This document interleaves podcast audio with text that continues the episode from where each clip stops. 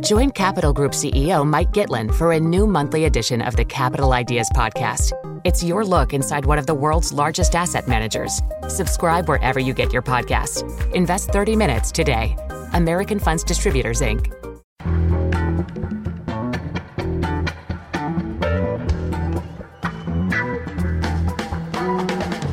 This is Start Making Sense, the weekly podcast of The Nation magazine, and I'm Jon Wiener. Now it's time to talk about politics after Trump's defeat on the wall and the shutdown. For that, we turn to Harold Meyerson. He's executive editor of the American Prospect and a contributor to the LA Times op ed page. Harold, welcome back. Always good to be here, Jon. Well, there was a feeling of triumph uh, on the left after Trump caved.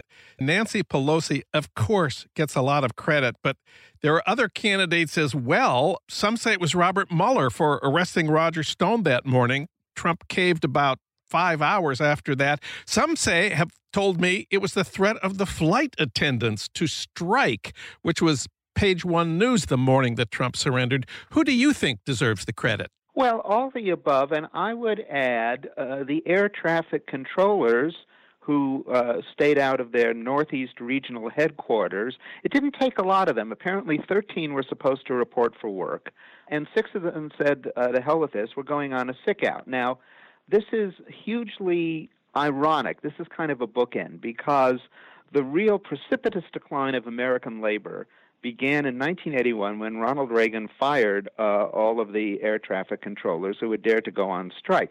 At the time, this was the only union that had endorsed him over uh, Jimmy Carter in the 1980 election. He fired all the air traffic controllers who belonged to a union called PATCO, and this uh, essentially uh, encouraged private sector corporate executives to fire their striking workers. It, it, it, all but ended major outbreaks of strikes in the United States until just the last year. And this was, in a sense, the air traffic controllers getting their revenge. Because by not reporting to work, now it's illegal for them to strike. Uh, that that's why the Patco union was busted in 1981. But by not reporting to work, they managed to shut down LaGuardia Airport. So that alone upset so many business travelers that Republican members of the Senate and the House were getting very uneasy, and uh, I'm sure there were people on, on, on Trump's staff who said, "Okay, that's that's the straw that bro- that broke the camel's back." I'd like to think, though, this was kind of the bookend, nearly 40 years later, to what happened to air traffic controllers then, and air traffic controllers sticking it to another ridiculous president now. Now we have a conference committee working on some kind of compromise on funding for border security. These senators and representatives are used to splitting the difference. They lots of money gets spent on a lot of stupid things by conference committees. So seems to me they're probably ready to come up with something for Trump's wall. Or or am I wrong about the conference committee now? Well, I don't think any of the Democrats are going to endorse a wall. Uh, I think they're going to uh, support, and that in fact the Democrats already do support, spending on the border for things like more immigration judges, maybe some steel barriers. Who knows? You know, they may come up with uh, with something like that. Uh, I don't think some of the Republicans on the committee are as wedded to the wall as uh, as Trump is. But I, I think there's a decent chance that whatever they come up with, if it has no wall in it, Trump will say no and then just declare a national emergency. I think he may see that as the only way to hold and win back his admittedly shrinking base. And you don't think he'll try to shut down the government uh, again if he doesn't get? I don't. I think the Republicans in the Senate, having looked at the polling and uh, seeing his polling go down and their polling go down, and the general revulsion at this, I don't think they'll go along with it. Uh, it's quite possible the votes would be there to override a Trump veto. I have a question for you. For two years, the Republicans controlled both houses of Congress. During those two years, the Republicans refused to pay for even one mile of Trump's wall. They did a lot of other things he wanted, but they didn't do that. How come they stood up to him on that one? Well, they probably didn't think it, uh, it made any sense, which in fact it, it does not. I mean, uh, the, the I don't know if the metaphor is invoked that often, but it's very easy to see this. Even if you're hysterical about the border, it's very easy to see. This is just uh, the Maginot Line. I mean, building a piece of ugly, outmoded technology that really won't stop. It won't stop immigration, and, and more to the point, since you know Trump is concerned about drugs coming in on the border, and we know that 90 percent of the drugs coming in the border come in through the checkpoints. It's it's uh, an irrelevant expenditure of uh, of funds. So it's not as if left to their own devices, even congressional Republicans are uh, even remotely hot about the wall. One more thing about the border. The New York Times had a fascinating report about the actual work of the Border Patrol. Seems like a very unpopular job. Customs and Border Protection allocated $61 million to a private management consulting firm called Accenture Federal Services to recruit and hire 7,500 new Border Patrol officers over the next five years. This was one of Trump's big things more Border Patrol agents. The company, which is supposed to hire 7,500, has hired only 33. And during the same period, thousands of Border Patrol agents have quit. Why is it so hard to get people to protect our country from all those Mexican rapists and drug dealers? Well, you know, I mean, if you want to take an optimistic view of human nature, it could be that people don't want to get a job which requires separating very small children from their parents. Yeah. Uh, that's one point. Uh, point two is that uh, the economy is doing rather well, and it's not that hard to get a better job somewhere else. and point three, as you, uh, I think, imply with your questions, there is no emergency on the border. I mean, you know, when there's a national emergency, say Pearl Harbor, millions of people uh, flock to uh, recruitment stations. When there is no national emergency, and there isn't, uh, you shouldn't expect there's going to be a response.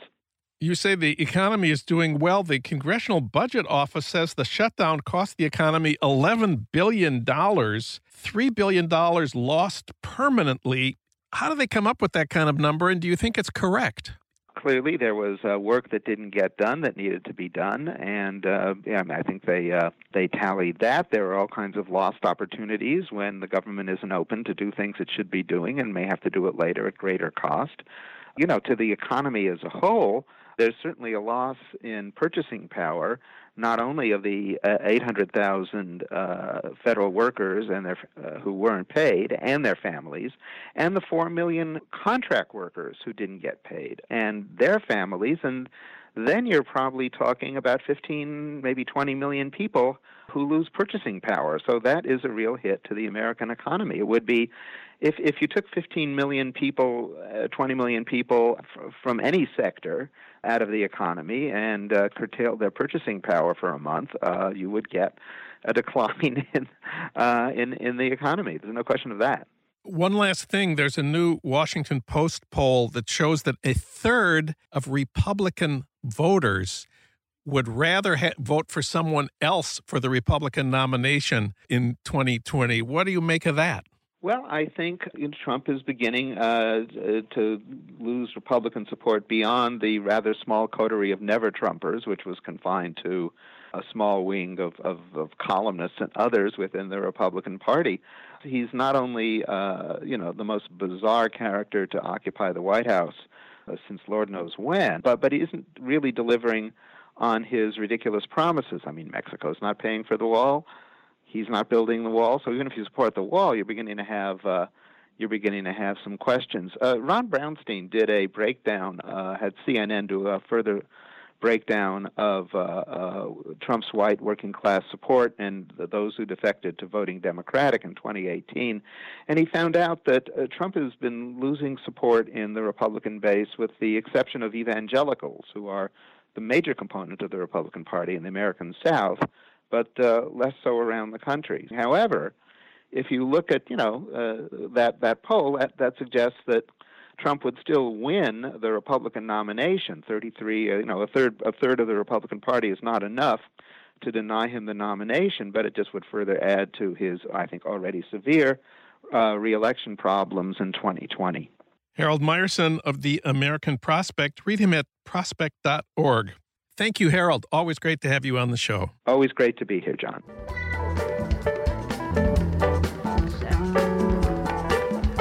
You've been listening to Start Making Sense, the weekly podcast of The Nation magazine. You can hear more interviews like this one at thenation.com, and you can subscribe to Start Making Sense at iTunes Podcasts, Pocket Casts, Stitcher, or wherever you get your podcasts. I'm Jon Wiener. Thanks for listening. The